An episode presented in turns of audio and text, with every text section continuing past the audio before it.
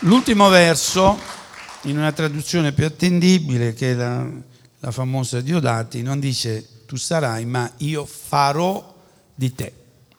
Che è diverso. Tu sarai parla della normale continuazione di un percorso di vita, sembra che già tu abbia delle premesse perché poi tu possa arrivare a quel risultato.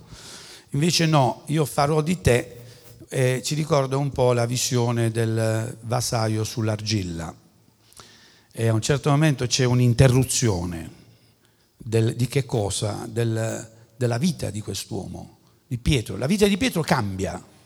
La vita di Pietro cambia e il, la forma del vaso che si presupponeva dovesse essere quella che poi nel futuro poteva prendere diciamo, delle giuste modificazioni nello stesso corso, invece diventa un'altra cosa. Ehm, perché quando noi entriamo in relazione col Signore le cose vanno così, Lui interrompe il corso della nostra vita.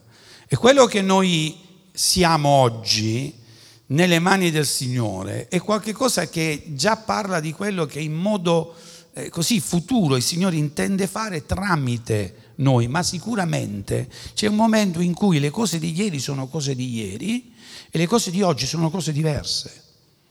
Non è una linea temporale qualitativa continua, no, no, c'è un momento in cui le cose si interrompono e le cose cambiano. E chi le fa cambiare è il Signore. Io farò di te. Non saranno le circostanze, non saranno i tuoi progetti, anzi, sapete Pietro, tutto potevi ipotizzare, tranne quello di dover abbandonare la barca e cambiare mestiere. E avete visto che questo, lo conosciamo tutti, questo episodio si inserisce nella quotidianità. Cosa c'è di più normale e quotidiano del lavoro?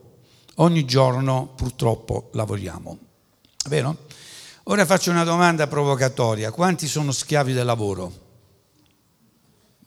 Mamma mia, tutti gli altri perché non lavorate evidentemente magari ad avere lavoro. Siamo schiavi del lavoro. Noi pensiamo, è vero, di aver organizzato la nostra vita, ma la nostra vita che sta organizzando noi. Rendiamoci conto di questo.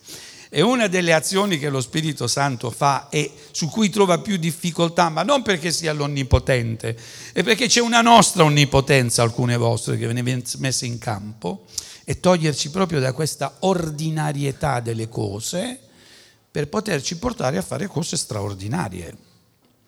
Quando noi parliamo dell'essere fedeli nelle piccole cose, sono le cose che noi possiamo fare, giusto? Il passo dice perché sei stato fedele nelle piccole cose io ti affiderò le grandi. Le grandi cose sono i miracoli del Signore. Vogliamo fare miracoli, amen. Noi vogliamo che il Signore si manifesti tramite noi, tramite gli uomini. Ma sembra che il Signore affidi questi, questi doni, queste, queste possibilità di intervenire nelle cose straordinarie quando noi abbiamo fatto le piccole cose. Le piccole cose sono le cose che possiamo fare noi. Puoi andare a visitare un ammalato? Certo che puoi. È una cosa molto difficile? Ci vuole una straordinaria onnipotenza per fare una cosa del genere? No, Puoi effettivamente prendere in mano un lavoro che riguardi l'attività della comunità, la crescita della comunità, è un miracolo. No, non è un miracolo, sono quelle piccole cose che noi possiamo fare. Ma ecco che interviene l'ordinarietà delle cose, cioè il lavoro che ogni giorno Pietro faceva nella stessa maniera. Sembra che in vero il vero ostacolo sia proprio questa ordinarietà, queste cose che ci portano a replicare la nostra vita come un effetto fotocopia. Oggi non si usano più tanto le carte carbone, quella è una di quelle cose che i ragazzi non conoscono. Prima quando dovevi fare la, la lettera in duplice copia, a parte il fatto che se sbagliavi la dovevi riscrivere tutta, va bene? Ma se mettevi la fotocopia, quello che spingevi, lettera 33 Olivetti, non so se qualcuno la ricorda, eh, tac, eh, passava dall'altra parte, va bene? E quindi la vita di tanti di noi è fatta in questo... Sì, quello che oggi spingi comunque succede domani e poi dopodomani, è un effetto fotocopia. Vuoi sapere cosa farai domani? Quello che hai fatto ieri, non ieri era sabato, forse non l'hai fatto, quello che hai fatto venerdì. Ti alzerai alla stessa ora, inizierai la giornata alla stessa maniera, dirai le stesse cose, tua moglie ti dirà le stesse cose.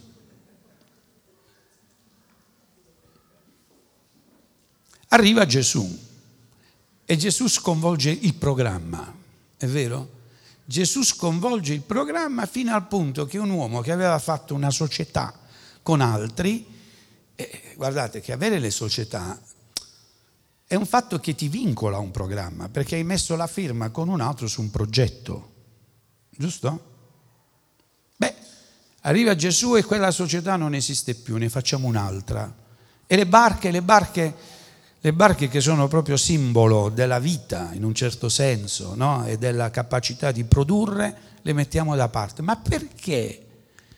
Perché adesso c'è un uomo che mi ha detto che farà di me quello che io non sono farà di me quello che io non sono. Ci rendiamo conto? Non lo sono mai stato e non lo sono.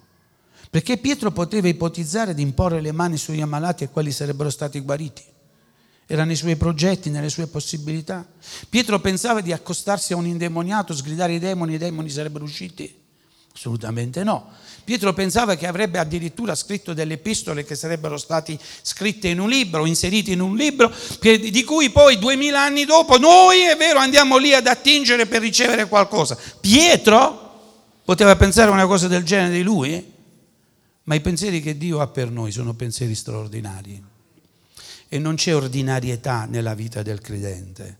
Quelli che si lasciano guidare dallo Spirito vivono una vita straordinaria cioè fuori dell'ordinarietà.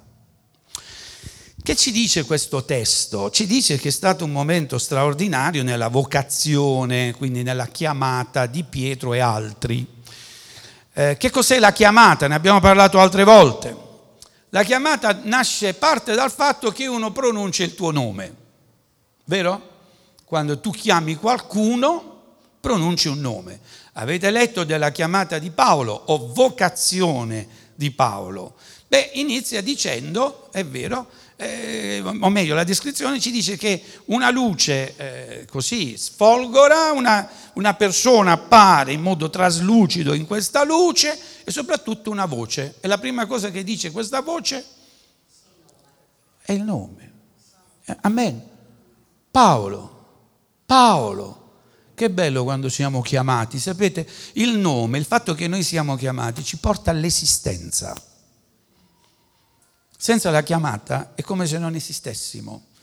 L'appello, è vero che noi tante volte facciamo qui l'appello, mi piacerebbe forse oggi avere un po' di tempo, ma non so se ce l'abbiamo, un appello per la consacrazione o riconsacrazione o la chiamata a servizio al Signore. L'appello, che cos'è l'appello? A scuola io ero, ero Aldo a Battista e quindi quando c'era l'appello poi c'era uno che si chiamava Zaza, eravamo l'alfa e l'omega. E quindi l'appello che dice? L'appello non dice niente, chiama soltanto il tuo nome, però implica che cosa? Che ci sia la tua presenza. Dal momento stesso che tu rispondi significa che esisti lì, che ci sei. Ecco che è importante l'appello. Questa mattina il Signore fa l'appello, la chiamata e noi abbiamo una dignità di esistenza in senso spirituale perché il Signore ci chiama. Senti oggi lo Spirito Santo che pronuncia il tuo nome e che dice, non dice niente per il momento, attira soltanto la tua attenzione. Ti dice, io sono qui e mi piacerebbe che anche tu sia qui. Perché molti qui sono presenti, ma con la mente dove possiamo stare? da tutte altre parti, qualche, qualche persona schiava del lavoro sta dicendo domani devo andare prima in ufficio che devo andare a sistemare quella cosa, mentre, mentre il pastore parla, mentre Giuseppe glorifica il Signore, è vero, ma perché? Perché siamo, siamo chiamati da altre cose. Quando la parola ci dice, i salmi, anche altri, altri testi dell'Antico Testamento, ci dice fermati, fermati. Cioè crea uno spazio per iniziare a sentire che il Signore ti sta chiamando. Il Signore ci deve rincorrere tante volte nella nostra ordinarietà. Dove mi deve venire a trovare domani il Signore? Sul mio posto di lavoro. Se ha bisogno di parlare con me, beh, così come la mia segretaria, così come le mie dipendenti, altro, devono trovare lo spazio per dire guarda che sta succedendo questo fatto. Sembrerebbe che pure il Signore si debba mettere in, sì, lì, come devo dire, in lista per poter venire e dire guarda, ho da dirti una cosa. E per le donne che stanno a casa a lavorare, per le donne che devono fare la torta, per le donne che stanno lì in cucina, pure lì, signore aspetta, aspetta che adesso sto tirando, è vero, dal, dal forno fuori. Ma guardate, noi dovremmo avere il Signore, si dice sempre al primo posto, no? Al primo posto. Che significa il primo posto? Il primo posto significa creare quello spazio utile perché la chiamata da parte del Signore sia ascoltata da noi. Quando il Signore chiama, vogliamo essere come quel ragazzo che imparò a rispondere alla chiamata, Samuele, Signore parla perché il tuo servo, che facciamo oggi? Ascoltiamo. E che mi vuoi dire, Signore? Voglio dirti ancora una volta che io ho bisogno di te. Io voglio fare di te qualcosa perché ho bisogno di te. No, Signore, sono io che ho bisogno di te. Beh, certamente, senza il Signore noi non possiamo fare niente. Ma già nella battaglia spirituale ci dice che Egli ha utilizzato noi per distruggere Satana. È scritto che i credenti hanno calpestato il capo al maligno, vero? Li hanno sconfitti tramite il sangue di Gesù, ma siamo noi che sconfiggiamo. La battaglia spirituale non la fanno gli angeli, la battaglia spirituale non la fanno, è vero, non, non, la, non, la, non la fa il Padre per noi, la facciamo noi la battaglia spirituale. È chiaro questo concetto? Chi combatte siamo noi. Siamo chiamati a una battaglia. Quindi per, perché ci sia questa vittoria sul maligno, il Signore ha scelto noi per sconfiggere il maligno. Ci sarebbe piaciuto che il Signore d'autorità, e lo può fare, sgridi Satana. Quanti sarebbero contenti di questo? Satana ha preso già direttamente, concludiamo, è vero, il testo visto che ci sarà una morte seconda, uno stagno di fuoco, Signore, ma perché dobbiamo aspettare tutto questo tempo e tutto questo travaglio, malattie, difficoltà, pandemia adesso? No. Prendiamo Satana e mettiamolo nello stagno di fuoco. Ma sapete, la verità è che questo sarà possibile solo quando tu e tanti altri come te, come me, hanno preso un'armatura spirituale, ci dice la parola del Signore quando tu combatti spiritualmente. Il Signore ci chiama perché vuole non soltanto che noi crediamo nel, nella potenza salvifica di Cristo, ma ci abilita per creare questi spazi utili a che anche altri possano sentire la chiamata. Sapete che la cosa più importante nella testimonianza dell'Evangelo non è quello di riempire le chiese,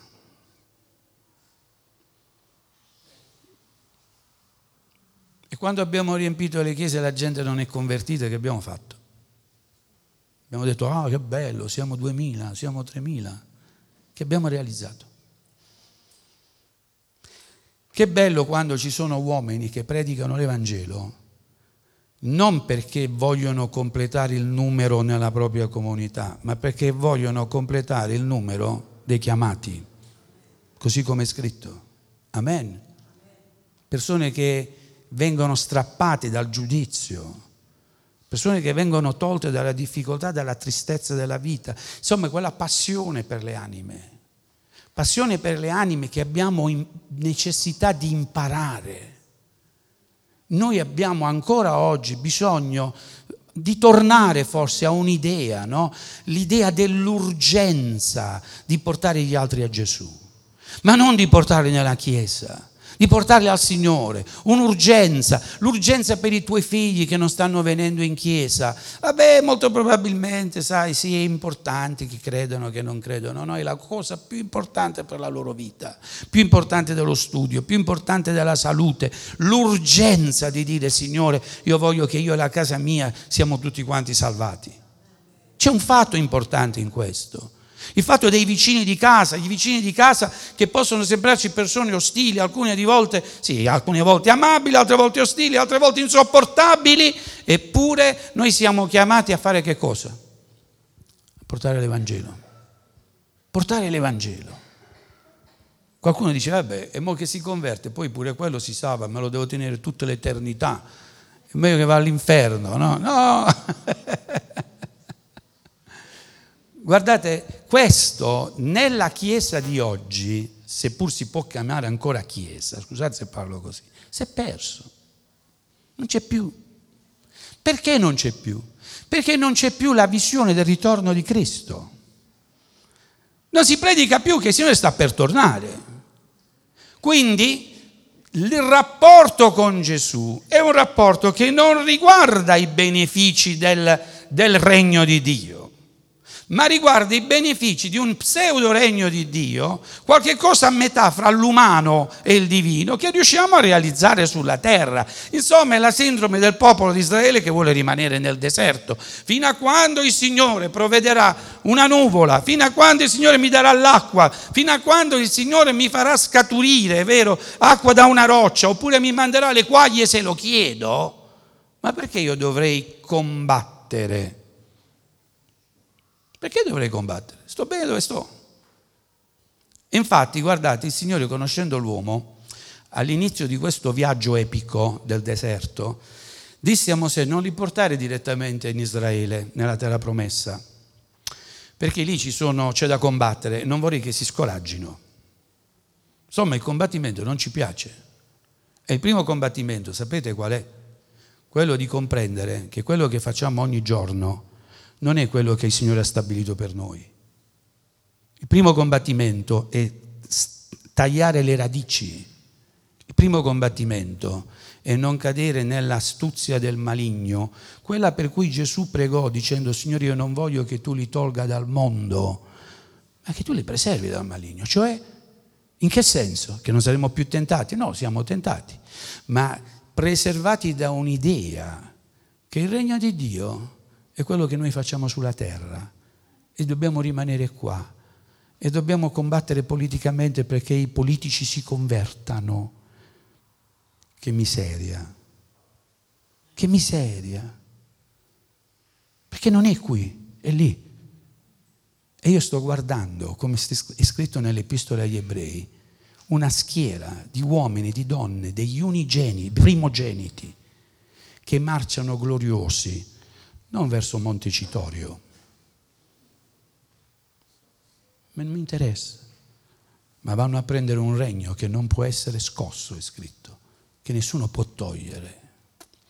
Volete una dimostrazione di come Pietro e gli altri con lui avevano bisogno di essere cambiati, così come noi abbiamo bisogno di essere cambiati? Cambiati in che senso? Essere trasportati in una dinamica del regno di Dio che ci porta a pensare che le cose che il Signore vuole fare tramite noi sono cose che è vero noi noi non pensiamo possibili, ma che il Signore ce le fa fare. Ci dà anche la forza di dover interrompere l'ordinarietà, che non è facile. Quando voi risalite alla lettura in Luca, troverete che Gesù ha fatto delle cose meravigliose nella città di Pietro. La sera, la sera prima che questi uomini andassero a pescare, aveva chiamato tutti alla porta della città. La porta della città significa la piazza più importante del paese, no? Quindi ognuno di voi, dalle città di provenienza, adesso pensate alla città più importante del vostro paese. E Gesù cosa fa? Fa venire tutti gli indemoniati e tutti gli ammalati, nessuno escluso. Va bene? E immaginate che quel pomeriggio, sul far della sera, Gesù libera tutti dai demoni in quel paese e guarisce tutti gli ammalati. Cioè non uno sì e l'altro no, ma tutti. È come se, eh, non so se avete mai visto quel film di quella vasca degli alieni miracolosa che tu vai vecchio, esci giovane, magari ad averla, oh, guardate, io, quello ha fatto 57 anni ieri, mi spiace, no, tu, quello dietro, ecco. E io, lui mi ha detto, guarda che tu c'è un anno di più, ho detto, oh Signore, il tempo si abbrevia. Quanti vorrebbero essere, vivere un'esperienza dove arriva un'onda di benedizione dello Spirito? Tutti veniamo guariti. Quanti? Vediamo un po'. Non ha importanza di quale malattia, reflusso gastrico. Uh, mamma mia, guarito, tu guarito. Dolore di schiena. Dice, ah, ma sai Signore, non mi posso... Eh, lascia perdere, sei guarito.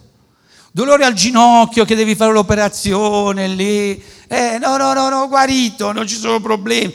Tutti guariti, nessuno escluso.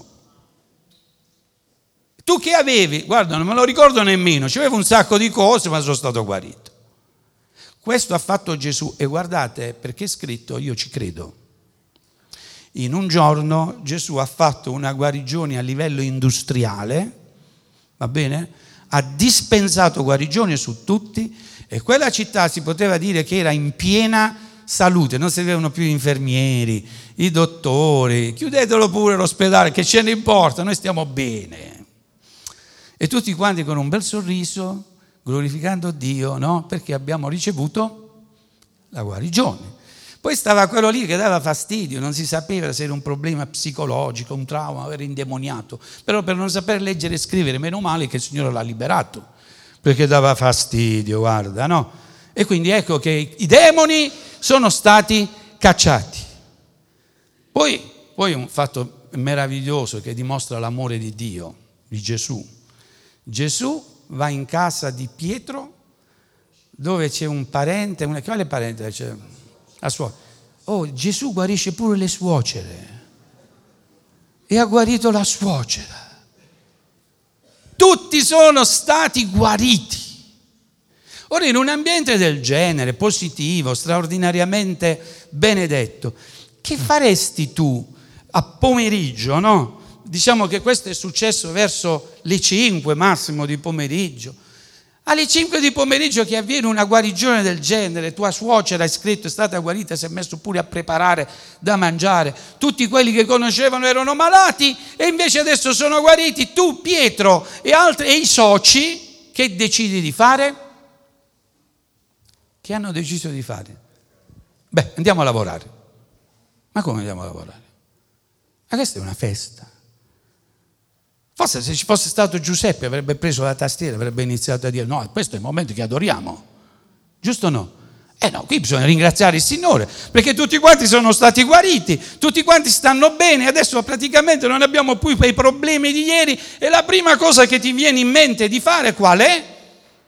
Andiamo ad aprire l'ufficio, andiamo a prendere vero, il carico dei mattoni, andiamo a restaurare immobile. Beh, facciamo un po' di foto, no? Andiamo a fare le...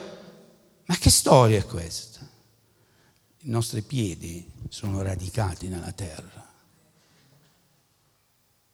Abbiamo una mentalità per questa terra. Quello era il momento di dire, come, come poi impareranno a dire. Signore, noi non ti lasciamo perché soltanto tu hai parole di vita eterna. La questione delle barche sarà per un altro momento. Invece vanno a pescare. Di che ci parla questo? Che tipo di chiesa è questo? È la chiesa contemporanea, non la chiesa moderna, è la chiesa di questo tempo. E contemporaneo non significa moderno, significa che vive lo stesso tipo di tempo di altri tempi. Noi siamo contemporanei non alla chiesa della pesca miracolosa, noi siamo contemporanei a questa chiesa qui. Signore benedicimi, Signore provvedi, Signore guariscimi, Signore sistema le cose di casa mia, Signore dammi, dammi forza, Signore dammi, dammi, dammi. Già, Giacomo poi dice, ma voi non ricevete perché avete già intenzione di ricevere, perché quello che volete ricevere non è per il Signore, ma è per spenderla nel mondo. Non è scritto così. Eppure questa è la Chiesa che oggi si manifesta. Qual è la manifestazione oggi della Chiesa? Qual è il messaggio oggi della Chiesa? E la, la Chiesa è quella, quella struttura spirituale ma terrestre che riceve dal Signore per vivere bene sulla terra. E noi vogliamo vivere bene sulla terra. Signore, il tuo ritorno ci sta pure bene, però non sappiamo quando è, non possiamo tarare i nostri progetti rispettivamente al ritorno. Quindi, Signore, il tuo dovere, qual è il tuo dovere? Signore, sistema le cose mentre stiamo su questa terra, no? Ma voi pensate che noi possiamo tirare il Signore in un ragionamento così limitato e il Signore dovrebbe, diciamo così, ehm, adeguarsi a questo modo di pensare? Quando noi parliamo di trasformazione, dicevamo che quando noi siamo con il Signore avviene qualcosa che ci cambia, ma in che cos'è la, la trasformazione?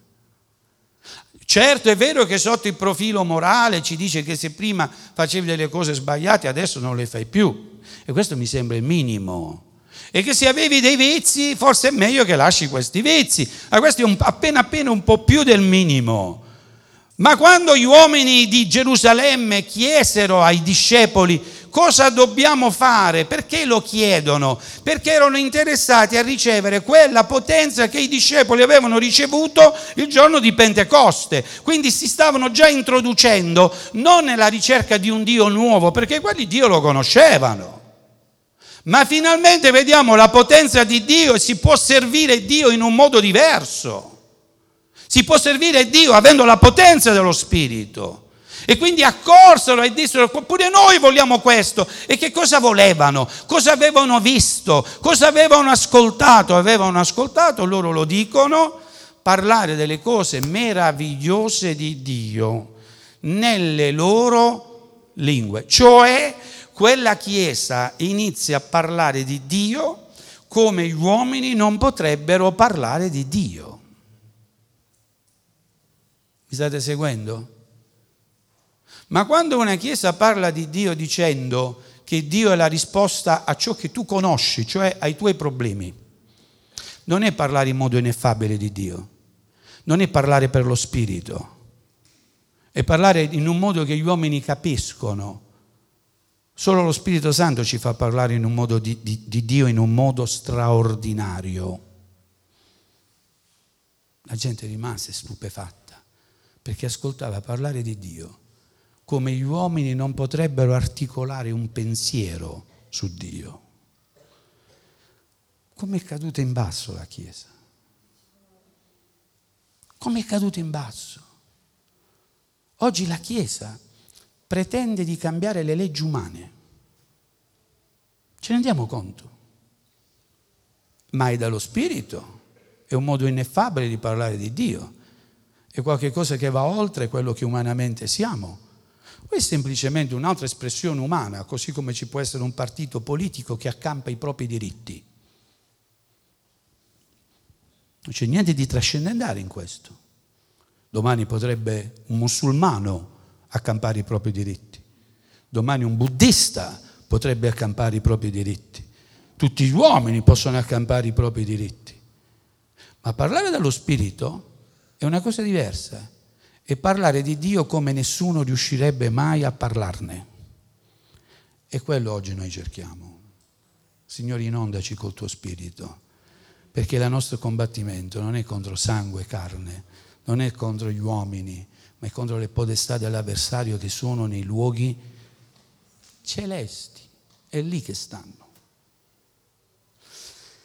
Pietro prende una decisione insieme agli altri è bello avere questo Gesù che ci guarisce, è bello avere questo Gesù che interviene in momenti di difficoltà, però Gesù rimane sempre, come devo dire, un po' come quelle pubblicità. Ricordate, c'era una volta una pubblicità che parlava del gigante buono. Gigante, pensaci tu.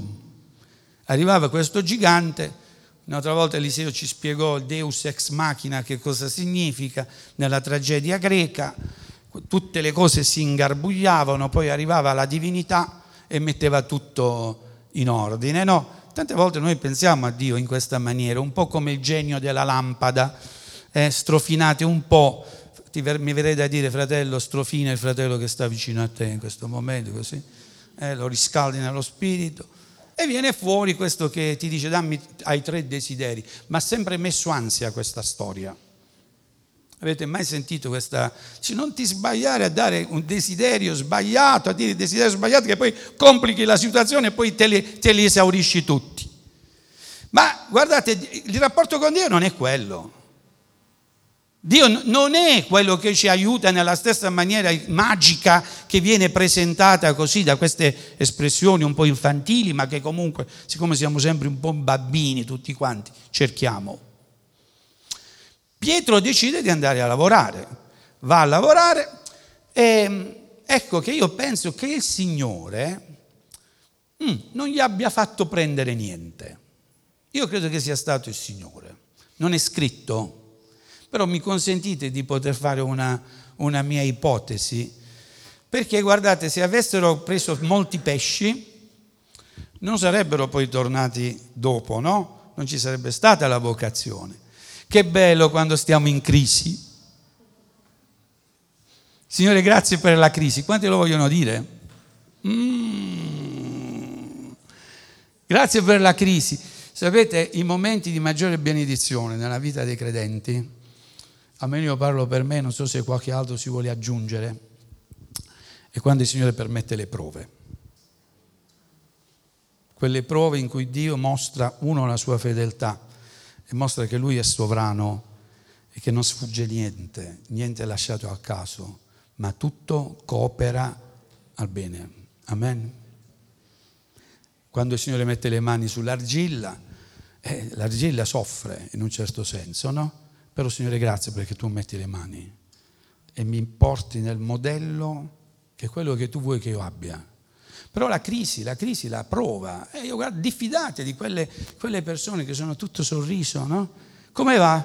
Oh, hallelujah, tutto ok. Come tutto ok? Eh, no, eh, a me sta succedendo questo e quest'altro. No, no, no, no. Tutti, tutti come devo dire, dinamicamente positivi ma mi viene un corpo nello stomaco. Scusate fratello, alcune volte, se, ecco, se doveste sentire che il fratello Aldo ha, ha, ha agito violentemente, è per quello, sarà per quello. E togliti sta maschera. Ieri diceva un fratello, eh, ma, eh, guardate, sono rimasto stranito perché questo fratello ha perso la moglie un po' di mesi fa e lui, per questo cliché evangelico della vittoria, no? della vittoria, stava lì che mi diceva col sorriso andiamo avanti. E io mi sono sentito di dirgli da parte del Signore, guarda che tu hai diritto alla sofferenza. Tu hai diritto di piangere. Anzi, devi piangere, perché se non piangessi non saresti umano. E la cosa che mi ha stranito è che questo fratello mi ha ringraziato per quelle parole, dicendomi in un certo senso che fino a mo' nessuno me l'ha detto. E perché dobbiamo sorridere quando muore il nonno? Quando muore il nonno si piange. Per carità, non ci disperiamo. Giusto? Non è disperazione, perché la nostra speranza è nel Signore. Ma so che per un periodo di tempo quella persona non la vedo, quindi ho diritto di essere nella sofferenza, tant'è che è scritto che c'è un giorno per ridere e c'è un giorno per piangere. Ma Gesù è entrato nella casa di quelli che erano nella sofferenza. Il Signore non ci lascia quando siamo nella sofferenza, anzi fa qualcosa di più, utilizza quella sofferenza per formarci. Quindi meno male che ci stanno le crisi e meno male che quella sera pescarono tutta la notte e non presero niente. Ma quante cose abbiamo fatto nella nostra vita che magari non hanno, sembra che non abbiano portato frutto. Nella nostra vita anche ministeriale, no? Può sembrare che hai fatto, hai fatto, hai fatto, e sembra che sia, ma abbiamo fatto niente alla fine. No, non è vero. Quello che tu sei oggi, tu sei oggi è un'identità per la storia che hai vissuto e anche per i momenti di sofferenza. E non saresti quello che sei se non avessi avuto pure le sconfitte. A me dispiace quando in modo taumaturgico, quasi da guaritori miracolosi, le persone pregano per gli altri perché dimentichino il passato. Io non lo voglio dimenticare il passato, io lo voglio reinterpretare e scoprirò che il Signore è stato con me anche quando piangevo, il Signore è stato con me anche quando ero nella sofferenza, il Signore era nella barca anche quando, è vero, io sapevo che non c'era, ma in modo, pre, diciamo, profetico, il Signore stava già vedendo che in quella barca lì pesci non ne dovevano entrare, altro che Vangelo della prosperità. Non voglio che voi prendiate pesci stanotte, perché i pesci li dovete prendere quando sto io. Amen. Che bello. Il giorno dopo Gesù predicò, e vado verso la conclusione, vorrei chiedere qualcuno, predicò tutta la giornata e chiese un favore a Pietro, no? Mi dai la tua barca, la tua vita? Signore, voglio darti la mia vita. Quante volte l'hai detto? Iniziamo a vedere che cos'è. Mi dai la tua barca perché voglio predicare. Perché anche quando predichiamo noi, non stiamo predicando noi, è Gesù che sta predicando. E come lo fa? Dalla tua barca, cioè dalla tua vita. Mi dai la tua barca perché devo predicare. Si scostarono un po' dal, da, dalla, da, dalla costa e Gesù stava istruendo Pietro alla predicazione. Perché lo istruiva? Perché Pietro guardava la gente dallo stesso punto di vista di Gesù. Erano nella barca. Quello che vedeva Gesù vedeva pure Pietro. Non era uno nella folla, ma uno che stava con Gesù. Gesù parlava, lui l'ascoltava e vedeva, vedeva, sentiva le parole di Gesù, vedeva l'espressione del volto di Gesù e vedeva la reazione nella vita delle persone. E si rendeva conto che c'era una potenza. Le persone iniziavano a piangere. E che aveva fatto? Non aveva fatto niente, aveva solo parlato. Le persone iniziavano a sorridere e, e si avvertiva che questa gente aveva pace, no? E che aveva fatto? Stava predicando. Io penso che in quelle, in quelle ore, perché Gesù predicava per ore, Pietro iniziò a innamorarsi non soltanto della persona di Gesù, ma anche di quello che Gesù faceva. Cari nella grazia, fatemelo dire, cari nella grazia, c'è una dignità nel predicare l'Evangelo. C'è una dignità. Non escludetevi da questo compito che il Signore ci dà. Perché non c'è niente di più dignitoso che predicare l'Evangelo della salvezza. Perché è potenza di Dio in favore, per, non contro, per la salvezza. Amen. E Pietro l'ha ascoltato. Dopo che la predicazione di Gesù è terminata, Gesù che non rimane mai in debito con nessuno, lo vogliamo dire tutti quanti? Gesù non rimane mai in debito con nessuno. Gesù gli dice andiamo a pescare. Ma come, Signore, tu mi stai, mi stai mettendo il dito nella piaga? No, Signore, è bello, tu hai predicato bene, ma se, se ti dovessi dire quello che mi succede, tempi di crisi, tempi di difficoltà, le cose non funzionano, se non sto io da, a far fronte alle necessità, quanti si sentono soli sul lavoro? soprattutto gli imprenditori, no? Cioè, guarda, se non vado io non funziona niente. Non è proprio così, però c'è il Signore che ci aiuta. Non dimentichiamo che lì dove il tuo occhio non arriva, arriva l'occhio del Signore. Amen?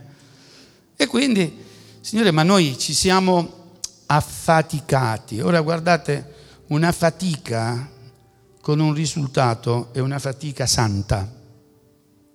È bella perché tu lavori e vedi un risultato, giusto? Una sofferenza che porta a un risultato è bella. Una donna, a proposito, sapete che la famiglia è aumentata, è nata la bambina, il bambino, non so che cos'è? È maschietto. Alleluia. E quindi la sofferenza di chi partorisce. È bello perché poi nasce il bambino. Ma che vi devo dire della, della sofferenza di un malato terminale? Quante volte chiamato vicino a un letto ho detto, ho contestato Dio. Ho detto, Signore, ma questa sofferenza, dal mio punto di vista, non porta a niente. È una fatica inutile. È un mistero, sì o no? Voi siete in grado di spiegarlo? Io non lo so spiegare, perché la mia mente è limitata. E qua fareste bene a dire amen. La mia mente è limitata. Però so una cosa, che tutto coopera al bene. ed è per me misterioso. Non so come, Signore. Forse dopo anni riusciamo a capire le cose del Signore. Signore, io ho lavorato e non ho realizzato niente. Mi sono affaticato e non ho visto niente. Non un'ora, tutta la notte. Sapete, la notte rappresenta la vita nella prova. È vero? Tutta la notte. Signore, sono anni che va avanti questa situazione. Signore, sono anni che accudisco mia madre, mio fratello, mia zia. Signore, sono anni che ho mia figlia che è vero mi, mi contesta. Sono anni che il lavoro non va bene. Ma quante cose potremmo dire? Cioè, sono anni, tutta una notte. Arriva Gesù e dicevo, pam, interrompe le cose, no? Pietro, adesso cala da capo la rete, ci vogliamo alzare in piedi.